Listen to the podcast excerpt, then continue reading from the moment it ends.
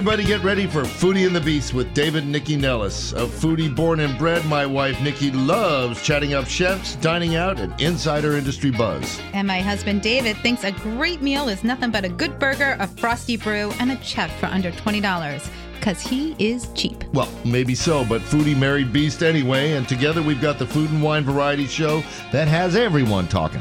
It's Foodie and the Beast, and we are on now.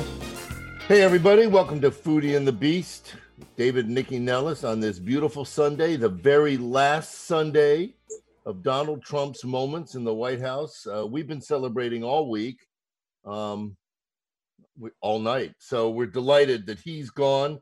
Quarantining still sucks, but there's all this great food and drink happening around the area, and we'll be telling you all about it today and from home until we can get back into the studio and on the air. Nick, you want to catch everybody up on what's happening on the restaurant scene there, real quick?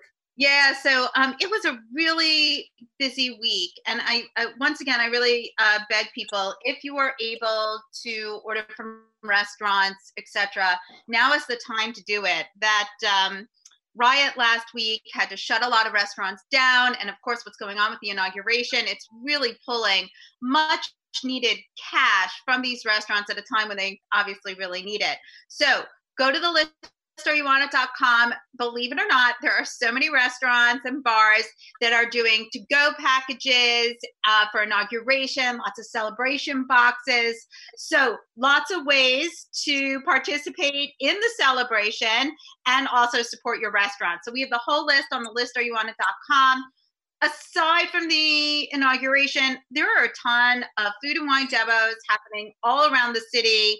You should really now take a look at the calendar for the week and find out what you're doing. Lastly, mark your calendar for Tuesday, January 26th. It's International Sous Vide Day, and uh, it's totally virtual. Everybody can participate. Chefs from all around the world are doing cooking demos and panels. I just hosted a panel with Daniel Boulud and Grace Ramirez and Kyle Connaughton. It was fabulous. Um, so all these great things are going to be happening on that day. Please mark your calendar. And David, why don't you introduce the guests who are going to be on the show yeah, I today? Will, uh, as I eat my uh, uh, sous vide eggs from Starbucks, which I okay, good. Had. All right, so uh, joining us as always is Deb Moser of Central Farm Markets. We're going to be talking about uh, some of the things you would not expect to find at a farmer's market that you can find at Central Farm Markets. Uh, Julie Peterson of Mark Wine Group is going to be on talking about the wines of Georgia. Georgia and Bulgaria argue all the time about who invented wine. Uh, Julie's going to tell us that it was Georgia, and we'll find out more. Uh, everybody knows that true Neapolitan pizza is is something special for your taste buds. Uh, Pizzeria Pupatella brings the real deal here. Uh, Neapolitan pizza baked in a real pizza oven made in Naples uh, to us. Michael Berger is one of the uh, partners of uh, Pizzeria Pupatella, and he's going to be on telling us all about it. Yael Krigman is a genius baker. We have had her bagels, and she bakes that and more. Baked by Yael is in Woodley Park across from the zoo, and we're going to be talking to her about. Uh, she had an odd, odd journey to become a baker. And speaking of pizza, again, Jordan Feinberg uh, loves it so much. He went to Italy in search of the greatest pizza it could be baked, sold frozen, and baked again at home. And he says he's found it. It's called Pinza, and we're going to hear about it. It's pizza. It's not pizza. It's not pizza. It's Pinza. Well, but it's okay. You know, we'll get the guy on the phone. He says it's pizza okay, so you know, called Pinza. Just so you know, okay. you don't know anything. And let's talk to Deb Moser. Deb. So yes. Central Farm Markets has fresh produce and meats and all of that, but you guys un, it's unusual for farmers markets have spirits and beers and all of that. Talk okay, a little bit about that. The, that's not the question. I want to back up. That's so my question. Here's the thing: when people think of a farmers market, they think of just like David said, eggs and meats, maybe. I mean, even fish seems a little out of the way for it, but veggies, right? Like that's where and plants, right. like it, things that come out of the ground. But now when you go to a farmer's market, there's so many other things happening. And wine, beer, and spirits appear there now. How did that happen? What where well, did that change come? That's a good question. And I will tell you in the state of Maryland, Mitch actually had a hand in making that happen. Uh, originally, the uh, wineries were not allowed to come to a farmer's market. Yet here they are, agricultural enterprises, and they were not deemed ready to come to the markets or fit to come to the markets, however the state looked at them. So Mitch got together with some of our state representatives and they went went to the state and they said they are agricultural enterprises, they should be allowed to come. And they actually got a bill signed and in the beginning they were allowed to come I think once a month. Well, it became so popular that the state granted licenses to do more than just once a month.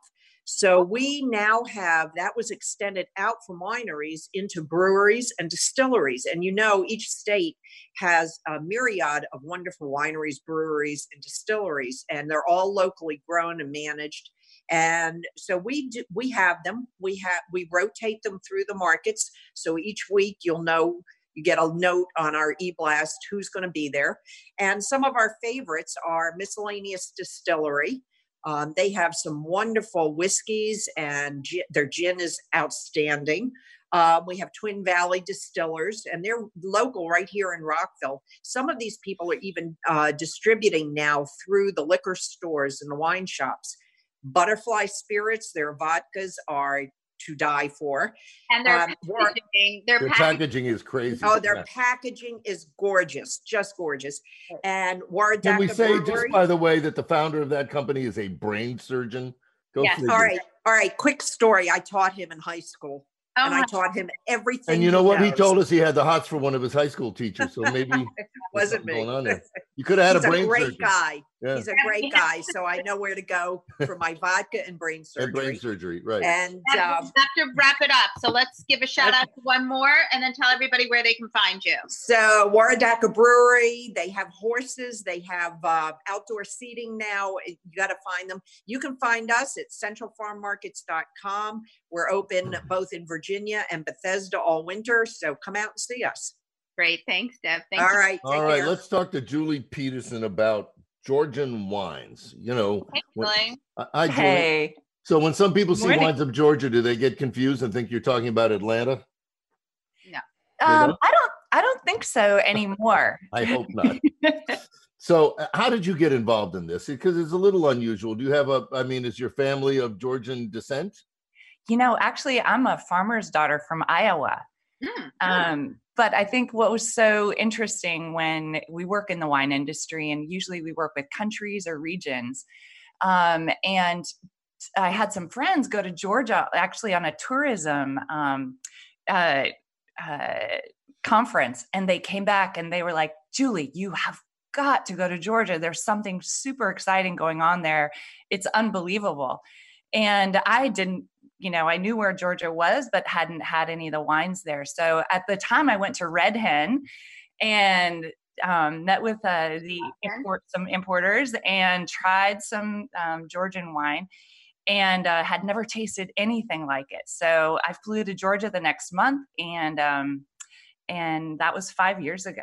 Just we were blown away by what is developing there. Well, so let's talk about the wines of Georgia and you know for people who are unaware of the grapes and flavor profiles what we're looking at.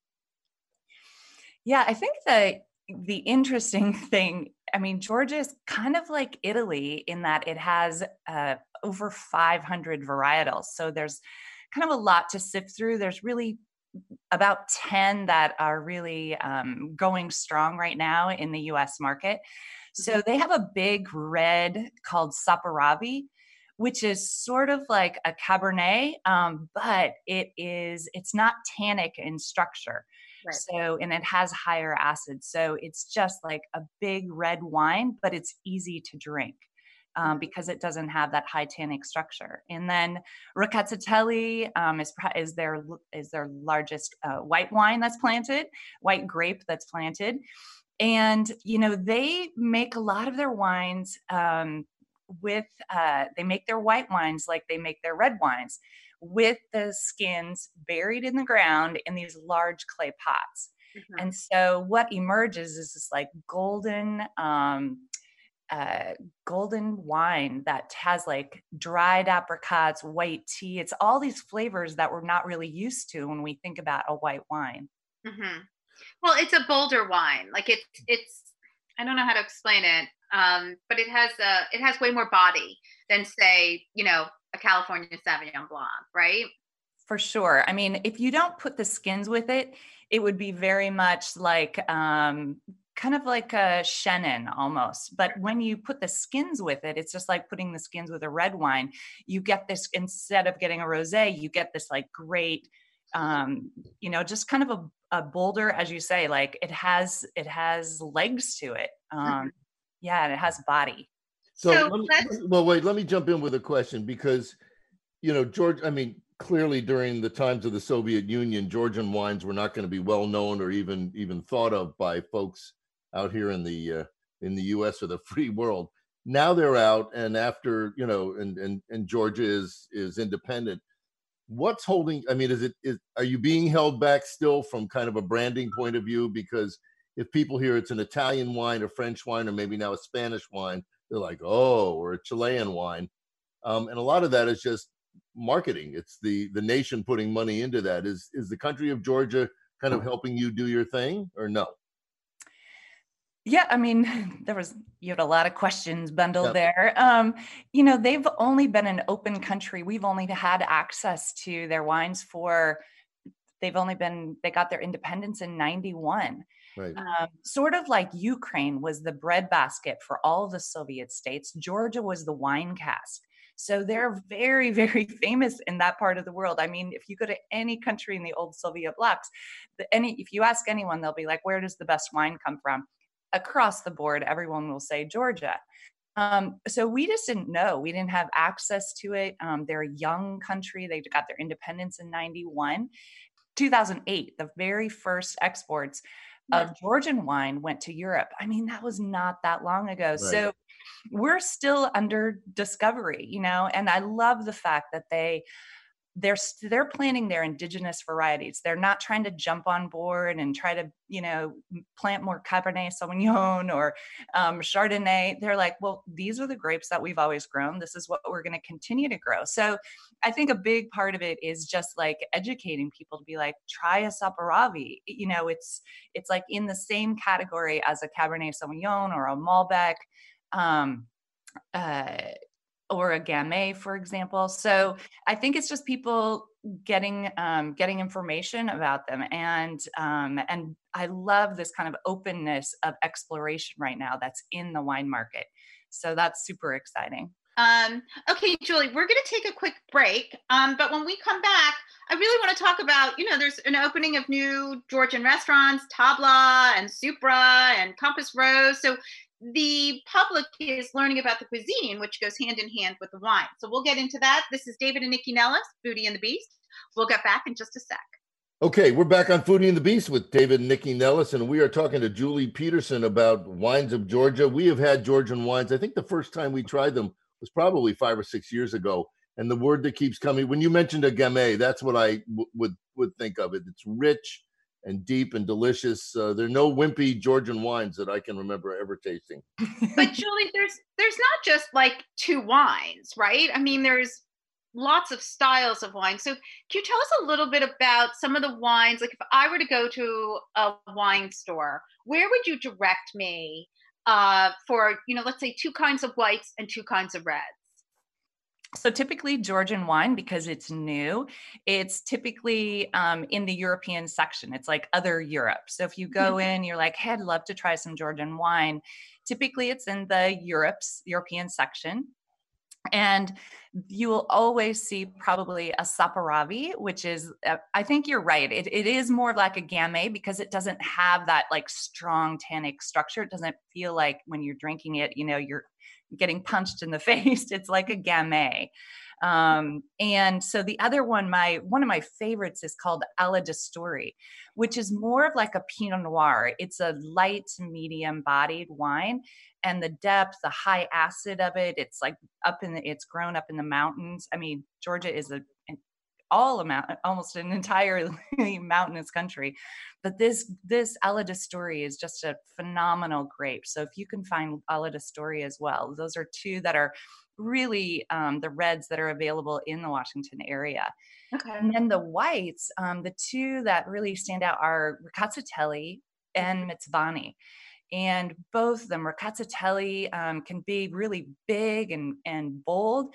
It can also, without the skin contact, um, again, it's super high acidic wine. Um, and that's why I think the pairing and, and Nycci, as you say, with the in the category with the food, you know, these foods can stand up. If you go to into a Whole Foods market and you say, what works well with like Asian food, you know, the buyers at Whole Foods are like, okay, the Georgian wines is what they recommend every time because it has such an, um, it has the whites both have tannic structure and they, um, they have a they can stand up to asian food they can stand up to heavy like creamed foods like all well, of these i just think of khachapuri i mean that yeah. bready cheesy eggy dish. I mean that's that's not light eating. I mean that's you know you need a wine that can stand up with that. You do. If if your listeners haven't heard about khachapuri, it is their the Georgian mountainous pizza. Okay. Essentially, it's like this big cheese boat. Um, which comes in like there's 12 different um, styles depending on the region that you're in.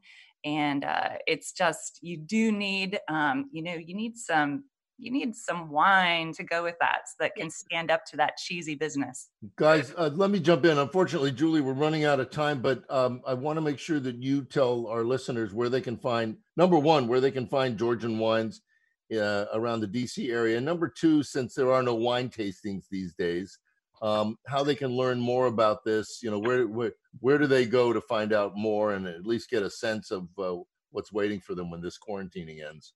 Hmm, yeah. Um, well, you know, there's the two big Georgian restaurants, and of course Compass Rose. The first time I tasted Georgian wine, though, was in um, was Red Hen, which still carries it. Primrose, um, Tail Up Goat. I mean, all these guys who are sort of introducing the market in the DC area to new regions and regions that we may not be aware of. I mean, Georgian wine is in all of those. And in the independent um, retailers as well from well whole foods but then you know domestique anyone that specializes in natural wine georgian wine is kind of the leader in natural wine um, so anybody who's specializing in georgian wine to potomac you know down on m street so it's really this is an exciting city to be in because there's so much georgian wine in the marketplace for you to find. All right, Julie, thank you so much for joining us today. It's always a pleasure to have you on and talk about Georgian wine. Thank you. Have a great day. All right, so up next, we're going to talk about Pupatella Pizzeria, which um, I had Pupatella my first time like 15 years ago. It was a little place in Virginia. I went with a couple food writers, and um, it was like the pizzeria darling at the time. And now it's expanded and it's so exciting. Um, Michael David, Berger is one of the partners. He's up. Michael, we got you on the phone. Yes, sir. Good. Good morning. For those who aren't aware of the Pupatella brand, can you tell us a little bit about its background and like its its origins? So Pupatella is for, first and foremost. I think the name kind of leads it off. Is uh, Pupatella. This is uh, Enzo. Uh, so my business partner Enzo uh, Algarme and his wife Anastasia. Uh, they are the founders of the brand, uh, and Pupatella uh, is a, a word in really only in Naples that is spoken, uh, and it means little doll. And that was his grandmother's nickname. And so the restaurant is after his grandmother's namesake. Uh, Enzo is from Naples, born and raised in Naples. Uh, he ended up coming over to the DC area uh, to go to school at George Mason University and play soccer there. Um, he was actually almost, I wouldn't say kicked out, but strongly encouraged by his family to leave Naples because his family had been in food for years and years and years in that specific region. Uh, and they wanted somebody to kind of branch out. Uh, so, so Enzo tried his hand at soccer here at uh, George Mason, had a pre medical uh, degree that he got, was working in the medical field between potentially going to, to um, medical school realized that there was just no pizza like he had known at home. Uh, and it kind of frustrated him. And so he and Anastasia decided to start a food cart uh, outside the Ballston Metro, making pizza exactly as you would find in Naples. And so, you know, we we go to great lengths to prepare uh, pizzas exactly as you would find in Naples today or 150 years ago. Uh, so we're not Neapolitan style, we're not Neapolitan like, we're not Neapolitan imitators. Uh, we are Neapolitan. Well, uh, and that that's really the ethos of the brand. But Michael, one of the, the keys to Neapolitan pizza is the Neapolitan, uh, the, the real deal Neapolitan pizza oven. Yes, um, sir. And so, I mean, talk a little bit about that because I think you know I used to work in a pizzeria when I was in college, and we had ovens that went up to 600 degrees, and we'd slam the pizza in there, pull it out, and serve it. There's I know, but that was an Italian style pizza. I'm That's saying there's way more to it than that. Why? What makes yeah. the ovens, the Neapolitan ovens, more special? Absolutely. So 600 degrees is quite low. That would actually be like what our oven would be sitting at a couple of hours after we've actually fully emptied out all the embers. Hmm. Uh, so our ovens will get up to anywhere between 800 and 1,000 degrees throughout the day, obviously depending on how much wood is fed into it. Uh, we're an entirely wood burning oven, so there is no utility service to it. Uh, it is a brick oven made out of ash from Mount Vesuvius. And yes, the Mount Vesuvius that wiped out Pompeii way, way back when. Uh, mm-hmm. that is one of the trademarks of true Neapolitan ovens is to be made out of this compressed uh, brick, uh, sorry, compressed ash from Mount Vesuvius. Uh, and then it's tiled over. Uh, it has an incredible heat retention. And, and I said that kind of jokingly, but uh, for a long while, and, and, Nycci, you may remember this, the, the, the restaurant in North Arlington was closed on Mondays. We've since opened on Mondays. But uh, Enzo, at one point uh, a few years back, actually showed me, and I couldn't even believe it. On Monday morning, uh, Anastasia goes in and she makes gelatos, uh, gelato on Monday morning. We make our own fresh gelato. and the oven is still hot enough after having sat from the night before and getting in there at you know 9 10 in the morning you could still cook a pizza in it takes a little longer. Normally, our pizzas, when it's up in the 800 to 1000 degree range, will take anywhere between 60 and 90 seconds to cook. Uh, so it's very fast. Uh, and the, the pizzaiolo and, and those on the oven are uh, very good at their trade. You can very quickly uh, burn these pizzas uh, if you're not paying close attention, if you're not rotating it. Uh, so there really is an art form to it. And, and you're exactly right. The oven is the engine that drives it all. And we're importing those from Naples. Um, uh, for each of our restaurants. They're built there, they're tiled here in the United States, uh, and then shipped to us. Well, talk a little bit about the pizzaiolo too, because you need a special certificate of training to be a certified pizza maker in Naples. Um, what kind of training is that? I mean, yes. So, uh, so you're right. We Enzo Enzo when he decided that he wanted to uh, uh, open his own location uh, to make pizza and really become a true pizzaiolo he went back and trained under some of the finest pizzaiolos uh, in in the Naples area. Uh, obviously, he had grown up around it as well and had done his own cooking, but he went and really got the training there in the region. Uh, we maintain a VPN certification, which is uh, an Italian, now it is an Italian government designation. It started out actually as some of the oldest families, the oldest pizza making families in Naples. Uh, you know, I think, oh gosh, I don't want to say in the 80s they decided everyone was trying to imitate Naples pizza, Neapolitan pizza, and so they decided they wanted to start an association. Uh, right. Uh, and that association then offered certifications to those that were doing it in the old Neapolitan style. And uh, I'm sure you guys know this. Some of your listeners may not, but you know Naples is credited with where pizza was invented. Uh, so it was really important to them that they maintained their craft. They maintained the ingredients. They maintained the oven style uh, that they were knowing that that's how their pizzas were made. And so uh, each of our restaurant locations gets a VPN certification. And what that entails is our pizzaiolos from, you know, even before we open each of these restaurant locations, they come in and they train under some of our certified, uh, uh under our certified restaurant with our pizzaiolos that have been making it for years and years. Um, and then, you know, and then they go off and then the VPN team comes and they certify the restaurant and they're looking for not just the processes by which you're making things, uh, they look at the equipment. So we have to use a certain kind of mixer. We need to use a certain kind of oven. Uh, we need to use a certain kind of flour. We need to make our dough with only the ingredients of water, yeast, salt, and double O flour. Um, we need Getting to use. Hungry. Um, hey, hey, Michael, yeah. So, to, yep we have to take a quick break. So I'm just going to put you on hold for a second. We'll have about uh, two minutes when we come back. Okay. This is David and Nycci good. Nellis with Foodie and the Beast. We're talking about Pupatella Pizza, which is now in multiple locations. We'll find out more about that when we come back. We are back on Foodie and the Beast with David and Nikki Nellis. We're talking to Michael Berger, who's one of the partners at uh, Pupatella. Is it Pizzeria Pupatella or Pupatella Pizzeria, Michael? Pupatella, and then yeah, Pupatella, Pupatella all right. Pizzeria. And you've got you started with one little location out in Virginia, and uh, and now you're uh, today, you know today Virginia, tomorrow the world. Tell us where to find you and how to order these pizzas. Well, thank you. Yes. So we uh, we have five locations now. We have our original location in North Arlington. Uh, we opened a location in the in in Richmond, Virginia, in the Fan District, which is in their downtown area, a few years ago. Uh, last December, we opened in South Arlington, uh, kind of call it a sister restaurant to our North Arlington location, and that is at uh, the intersection of South Walter Reed and Glebe Road, uh, just up from Shirlington. Uh, we then recently, this summer, opened a location in DuPont Circle uh, in the space that was formerly Rosemary Timer, right next door to Anju. Uh, and we then, most recently, over the holidays, actually, which is where I spent a lot of my time over the holidays, uh, we opened a new location in Reston, Virginia.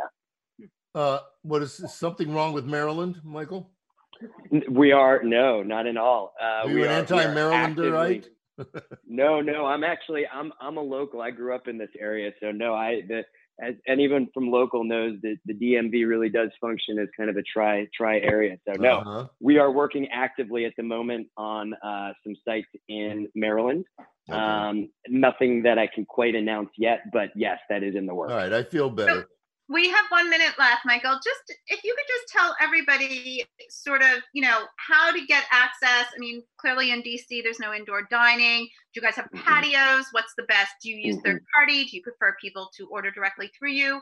What's uh what's the best way to get access to your products? Absolutely. So uh, for all the locations, you can do a walk-up order. Uh, we have it set up where we have safe spaces, we have plexiglass, uh, we have social distancing, uh, so we can take in-person orders. Uh, at the locations right now, we're really not doing indoor dining, so it is all takeaway. Uh, we've just made that decision recently to kind of keep that keep it out of the restaurant, uh, and then we do have uh, online ordering. So if you go to our website, pupatella.com, uh, all of the restaurant locations will have a page where you can link to their online menu and you can order online there. Uh, and we do have uh, patios. Our, our North Arlington location uh, kind of has a beautiful, we actually recently expanded it uh, just before quarantine, actually. Uh, we had expanded this back area into kind of a beer garden layout. So we have a lot of outdoor spaces there, a lot of social distancing. Our DuPont Circle location uh, has a large patio there on the corner, and we have heaters at both North Arlington and we have heaters uh, in DuPont.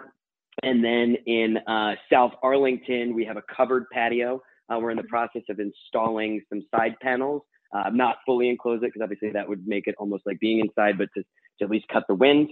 Uh, and then in Reston, we have a large patio space where we have uh, several tables outside, a few of which have fire pits in the center, and then we have some heaters scattered around.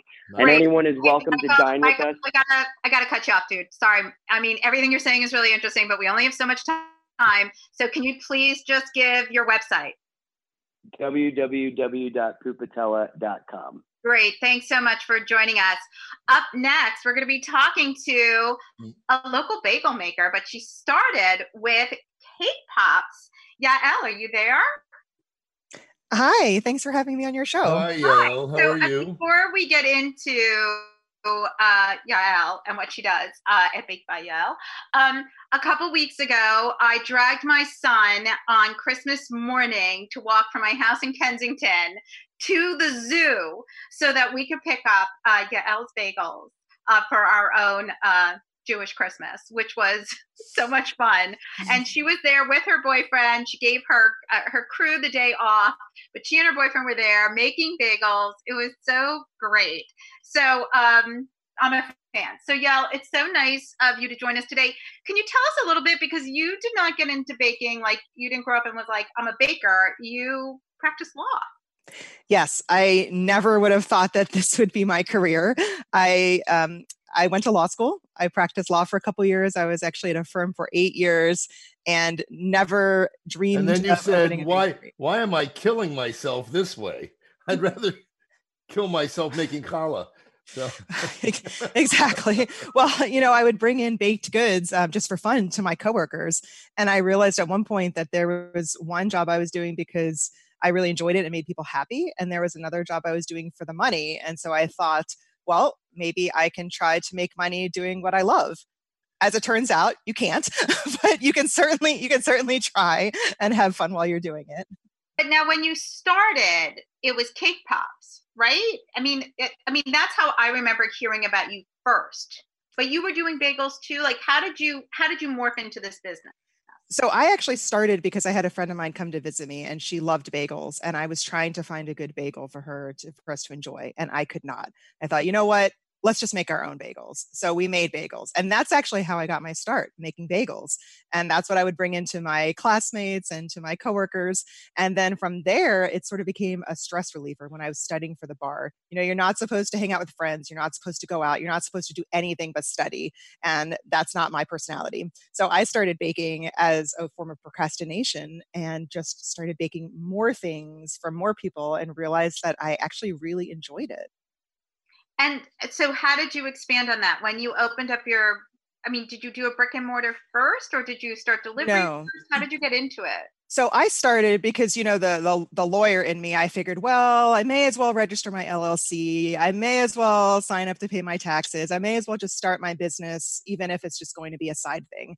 And then my coworkers, they'd come in for a Monday treat. I called it. So they'd come into my office every Monday, and they would say, "Oh, this is so amazing! You know, you're a great lawyer, but you should really consider opening sounds, up your own bakery. like the way our, our dogs hang around the dinner table hoping for something better than what they eat. well, that that is not the comparison I would make, but fair no, enough. I mean, they're looking for Mickey happens to be a great cook. I think they're looking for something better. So I brought so one day from a day treat, I brought in cake pops. And I had just read about them in a book. I think I had seen something on a listserv about them, didn't even really know what they were. And my coworkers always loved my treats. But when I brought in cake pops, they just flipped out.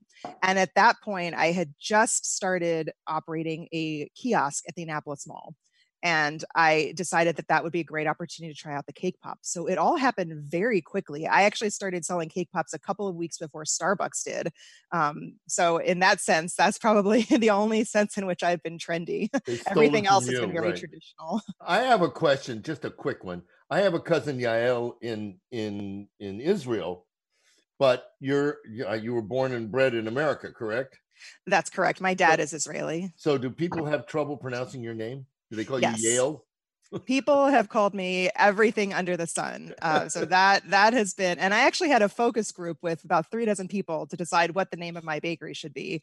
And i i said it definitely should not have my name in it and everybody else said it definitely should. So it it has made it interesting for sure. Well so now let's get to now. So you have this brick and mortar it's across from the zoo we're in the middle of a pandemic.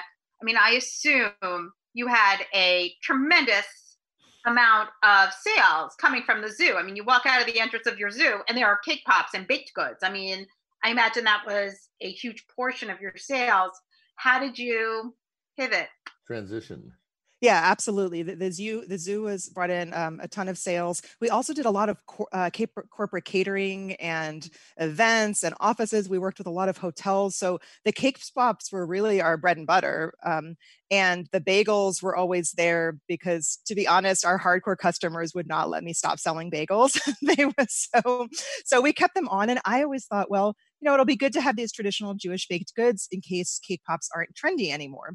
So I thought this was going to happen in several years and I would have something to fall back on. Well, of course, when the pandemic hit, nobody wants 100 cake pops in their house right. and they're not having any events. they're not having any parties. Kids, but well, sorry, yeah, that's true. I shouldn't judge. Some people might want 100 cake pops in their house, but not everybody. But what they did want was they wanted the bagels and the challah and the rugelach and the things that provided comfort to them um, in a more of an emotional way. You know, cake pops are fun and delicious. And I think what people really needed was something that it seemed so simple, but it brought so much joy to their to their home and to their lives during such a terrible year. And so were you able, given you know, sort of the amount of cake pops you were making, even though you still made bagels and challah, were you able to increase that production given your space? Was that a problem? It was it was not a problem it was a huge challenge because we were we were not set up to be a bagel bakery. Right. we were a cake poppery that also sold bagels the so we don't have registered trademark.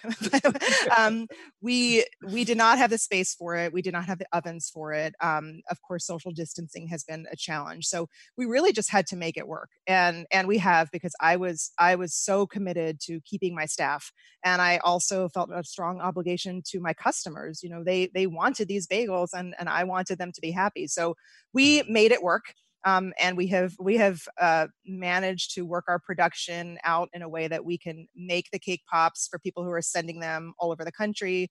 Um, we can make the bagels for people who want them at home and we can try to stay safe. And you, but you're also doing classes. You do demos right Yes. So we used to have cake pop parties in the store and they were so much fun. And there would be screaming children running around the kitchen. And we even had um, bachelorette parties and, and um, corporate uh, cake pop classes. And of course, that all just came to a grinding halt in March. So um, again, you know, my goal is to stay in business. This is my livelihood. I felt obligated to my staff. So, um, you know, my boyfriend and I were just brainstorming like, what, what can we do? Like, we can't just give up. And so um, he actually helped me create a Zoom studio in the kitchen. So now it's almost better because people can do it safely from home and they can do it all over the country. So people right. who otherwise would never have been able to come to do a class are now able to learn how to make cake pops and we just ship them their their cake pop kits. So can we, Well, I always say it's the tiniest itty bittiest of silver linings of the pandemic is this Zoom, right? Like being able to access people all over the world as opposed to just the people who can come into your store. I, have got a very important question, Yael. Okay. So get ready. Okay. Um, there is a uh, there there are two groups of cake pop eaters. One that says you shove the whole thing into your into your mouth and and slide it off and eat it that way, and the other that says you nibble. Now, what is the proper way to eat a cake pop? I would have to say that the proper way is whichever way makes you the happiest. Oh, that's, I have quibbling answer. I have friends who will eat them in one bite, and I do not judge them. Yeah, I personally, I eat them in four bites because I like even numbers and I like I like savoring things. Yeah, we're gonna have to wrap up, but before we do, are you doing K-pops for inauguration? We are doing red, white, and blue cake pops for inauguration. Yes, absolutely. Oh. Have okay, you been great. have you been biding your time waiting to make them? All right. Yeah, I'll tell everybody please where they can find you, your brick and mortar, and where they can find you online to order your fabulous bagels, cake pops, and challah. Sure. Baked by Yael is across from the National Zoo. We're also at several farmers markets, and you can order online 24 7 at bakedbyyael.com. Excellent. Thanks so much. Good to see you. Good Thanks for having me. Bye. Okay, Bye. up next, we are going to learn about pinsa. It's not pizza, it's pinsa with Jordan Feinberg. So, our next guest is a gentleman named Jordan Feinberg who went on a quest uh, to find the, the perfect pizza that could be made, frozen, uh, and then basically cooked, baked again and not get mushy. And he discovered Pinsa. And Jordan joins us now. Hi, Jordan. How are you? I'm good. Thank you. Tell I don't know if that was Jordan's quest. I think you just he, he, he, went on a quest to find the best pizza, right? Am right. I that you could, you know, that you could preserve and pass on. Tell us the story. So okay, no, it's not quite that, but we'll take that as an answer. That sounds pretty um, sexy, though, don't you think? A quest. yeah, yeah, yeah, No, even sexier than that is um, I was uh, online one evening looking at webcams, uh, and I came across this live webcam inside of a pizzeria uh, in Italy, and kind of being a food guy, I got obsessed with just watching what they were doing in the kitchen. And um, they were making these really cool kind of artistic style pizzas like i've never seen like star shape that had ricotta cheese and fillings in the corners. And they had they take the pizza out of the oven and then they would spend five or ten minutes dressing it up with burrata and all kinds of stuff. It was gorgeous like putting a salad in the center of a ring um, and I guess through the power of Facebook and the internet, I connected with them and you know told them I enjoyed watching them and um, they said that they teach people, and why don't I come out to Tuscany and learn? Um, Oh, I, I guess uh, who wouldn't pass up a trip or an excuse for a trip, right? Right. Um, it was two years ago in November, so November's not quite the best month. But um, so I arrive in this little tiny, tiny, tiny town called Massa Marittima, which is on uh, a hillside overlooking the sea. And um, near really don't Viareggio? Where, where, where is it near Via Viareggio? it's near Grasset. It's in the Grosseto uh, province near Sure. Um, anyway, uh, so I started, and they don't speak English. Um, I don't really speak Italian. So uh, we arranged for a translator who happened to be my Airbnb host um, or my VRBO host, and um, started up with them for you know week, week and a half.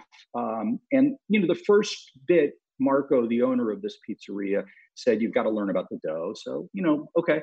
So we went to their commissary and we're making a lot of dough.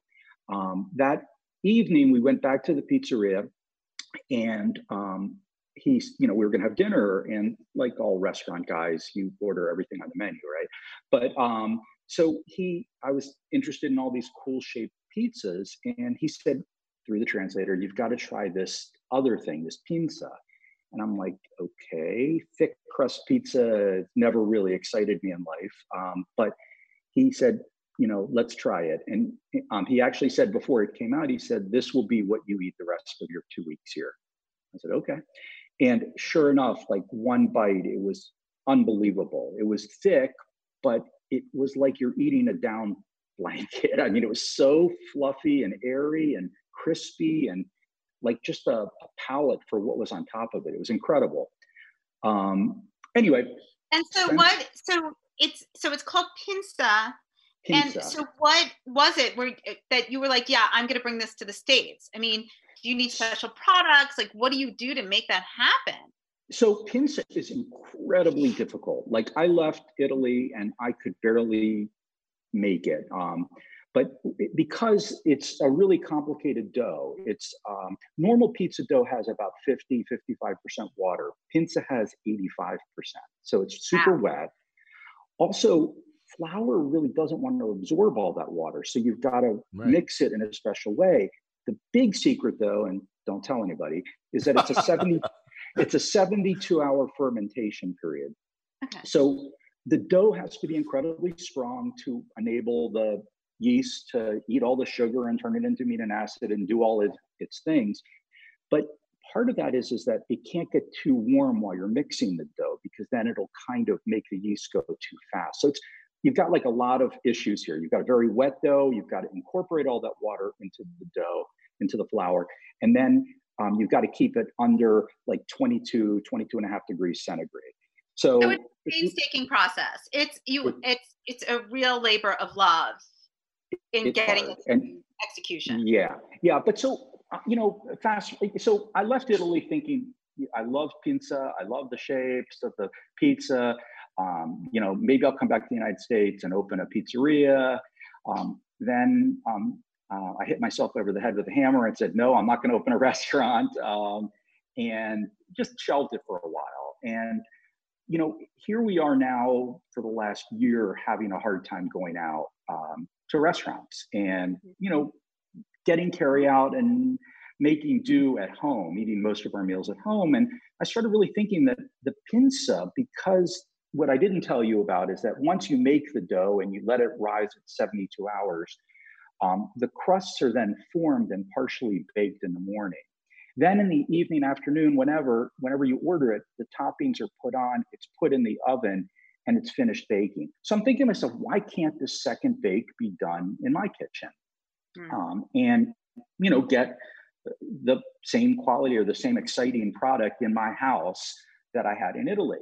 So that's really what kind of drove me to get this started is that I really wanted to have something that we could cook at home that would be really good and really Okay, memorable. You're at uh, only because we only have a couple minutes left. So you're Sure. at kitchen. You're creating the product. What Correct. is the product that is now available? Okay, so now what it is is it's it's a we've created the dough, we've created the crust, we've created the toppings, we are freezing it. Um, and then it's designed to be baked in your oven at home. It takes 18 minutes, and bam, it's just like you're sitting on a hillside in Italy, kind of. But um, um, but so yeah, so that's that's the thing. Right now, we are selling it online on our website. Um, our goal with Union Kitchen, because they're big into developing consumer product goods, is to get it into supermarkets. Um, but that's going to, you know, that's going to take some time. We'll be in the Union Kitchen stores um, starting next month. So distribution is beginning. So, you know, smaller gourmet stores are welcome to contact us if they wanted to to check it out. Um, and then lastly, we're starting to work with some restaurants that are looking to try to expand their offering through Uber Eats or the third party delivery services because it could be delivered at the moment. Um, and honestly, you know, if you order a pinsa online and you turn your oven on, by the time it gets to you and it's cooked, it's probably about the same time as ordering one of the big chains pizza, and it's pretty different. So, so you know, what kind of toppings are on the pizzas that you can order? yeah, right that's what I was going to ask. okay, so our classic is San Marzano tomatoes, ricotta, and mozzarella. Really basic. We also make a dough that is called carbone, which has activated charcoal, charcoal and grains in it with the same topping, which is really good.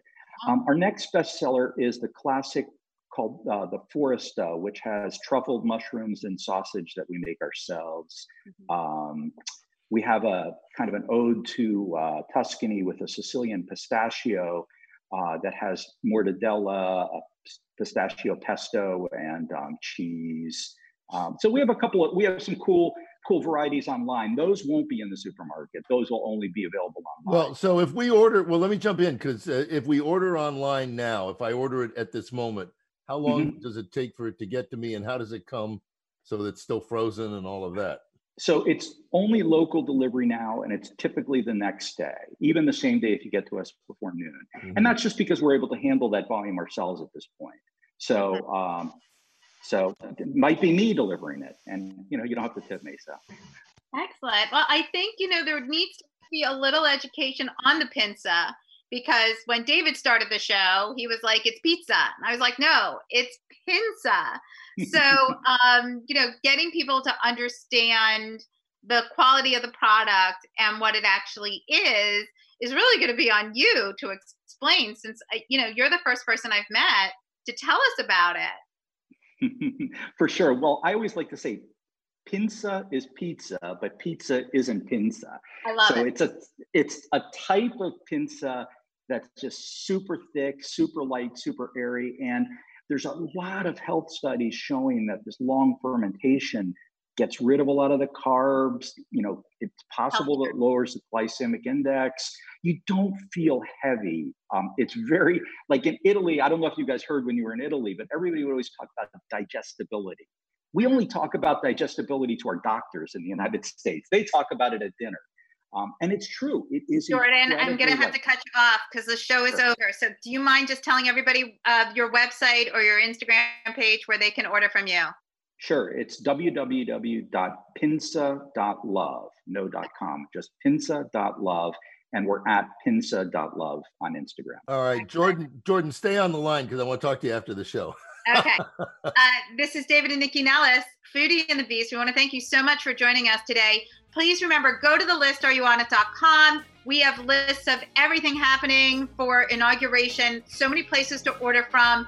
Please support your restaurants. If you want them to be here after this pandemic, then you need to order from them. Do takeaway, tell your neighbors, get them all together, buy gift cards, do what you can to hashtag save our restaurant. And Lastly, mask up, dip your bod in hand sanitizer. Be safe, and we'll see you next week.